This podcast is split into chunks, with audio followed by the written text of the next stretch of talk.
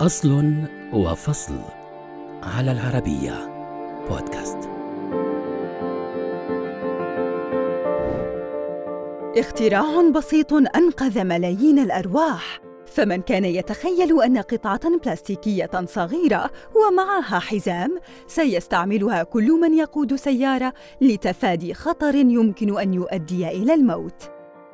اختراع يستحق أن نتجول في بداياته ونعرف من أين بدأ حزام الأمان في السيارات.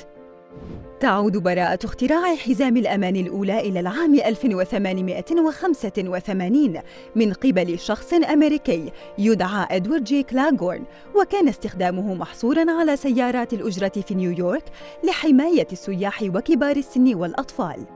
وفي أواخر القرن التاسع عشر تم تطوير الحزام الأولي لكنه استخدم للطائرات فكان من تصميم أول مصمم للطائرة الشراعية الإنجليزي جورج كايلي وكان يستخدمه لتثبيت الطيارين داخل طائراتهم الشراعية.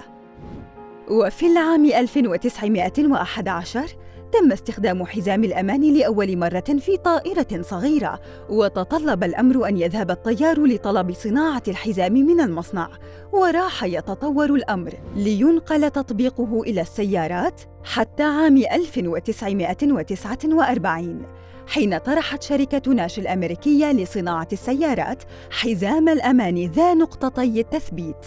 لكنه كان خياراً إضافياً يصنع ويثبت في السيارة عند الطلب. واتبعت شركة فورد الآلية ذاتها في العام 1955 وفي العام 1958 استعملت شركة ساب للسيارات حزام الأمان كإضافة أساسية لسياراتها.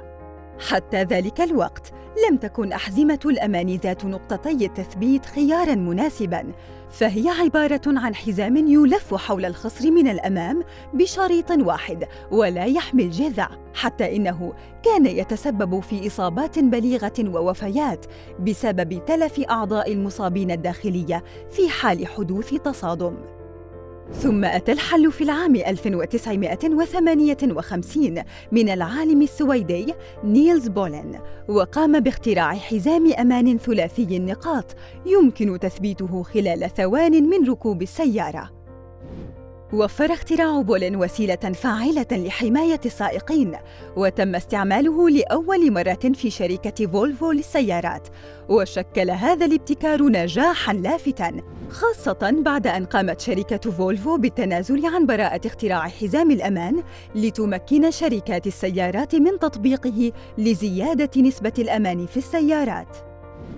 لم ترق فكرة استخدام حزام الأمان للكثير من السائقين، وفي العام 1970 سن أول قانون في أمريكا يوجب استعمال حزام الأمان عند قيادة السيارة، وانتقل هذا القانون إلى أنحاء العالم كافة بعدما أثبتت تجربته فعاليتها في حماية حياة الملايين.